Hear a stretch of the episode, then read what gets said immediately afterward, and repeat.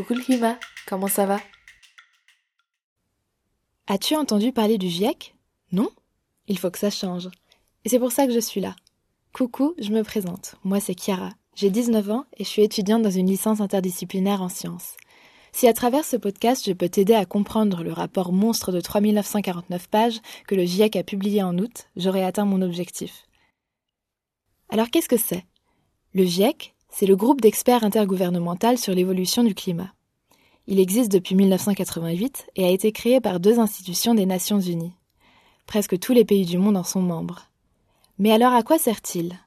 À la fin des années 80, les scientifiques ont réalisé que le climat changeait de manière inhabituelle, et ces variations étaient trop importantes pour être considérées comme naturelles. Le GIEC, il récolte les connaissances mondiales sur le climat et son évolution. Il les analyse et il les résume pour que les gouvernements puissent prendre des mesures en connaissance de cause. Mais attention, le GIEC ce n'est pas un laboratoire de recherche. Il ne fait qu'analyser et synthétiser des résultats de recherche de laboratoires du monde entier. Il fait ça de manière objective et méthodique. Il présente tout, sans faire la distinction entre des résultats bons ou mauvais. Il identifie aussi clairement les limites de l'interprétation scientifique. En 2001, par exemple, le rapport qu'il a publié contenait des informations contradictoires que les scientifiques n'arrivaient pas à expliquer.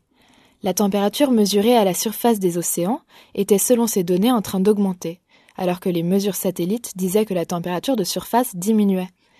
Ils n'ont pas cherché à cacher ces incohérences et ont malgré tout présenté les deux résultats. C'est seulement quelques années plus tard que l'on a réalisé qu'il y avait eu une erreur lors de l'analyse des données satellites. Ce rapport de 2001 est l'un des six rapports publiés par le GIEC depuis 1988. Tous les 6-7 ans, une équipe d'experts récolte tous les résultats de recherche liés au climat et met à jour notre connaissance globale dans un très grand rapport. Les experts du GIEC se répartissent dans trois groupes de travail. Le premier groupe travaille sur les informations scientifiques et physiques liées au climat et son évolution. Le deuxième groupe rédige un rapport sur l'impact du changement climatique sur nos sociétés, notre vulnérabilité et les adaptations possibles. Et le dernier groupe travaille sur les moyens d'atténuer le changement climatique. Mais alors ce podcast, de quoi va-t-il parler? En août 2021, le GIEC a publié la première partie de son sixième rapport d'évaluation. Il contient toutes les informations scientifiques pour comprendre l'étendue du changement climatique. Le rapport complet, lui, va paraître en 2022. 234 auteurs ont participé à cette première partie et 14 000 articles scientifiques y sont cités. Pourquoi ce rapport est-il important? D'une part parce que le dernier remonte à il y a 7 ans et que depuis, il y a eu de nombreuses découvertes qui nous permettent d'adapter les scénarios possibles et de rafraîchir nos connaissances. D'autre part, il y a de plus en plus de catastrophes climatiques. En 50 ans, elles ont été multipliées par 5. Et comme le montre ce sixième rapport, elles sont directement liées au changement climatique. Comprendre le changement climatique, c'est primordial pour savoir comment le ralentir et défendre notre planète.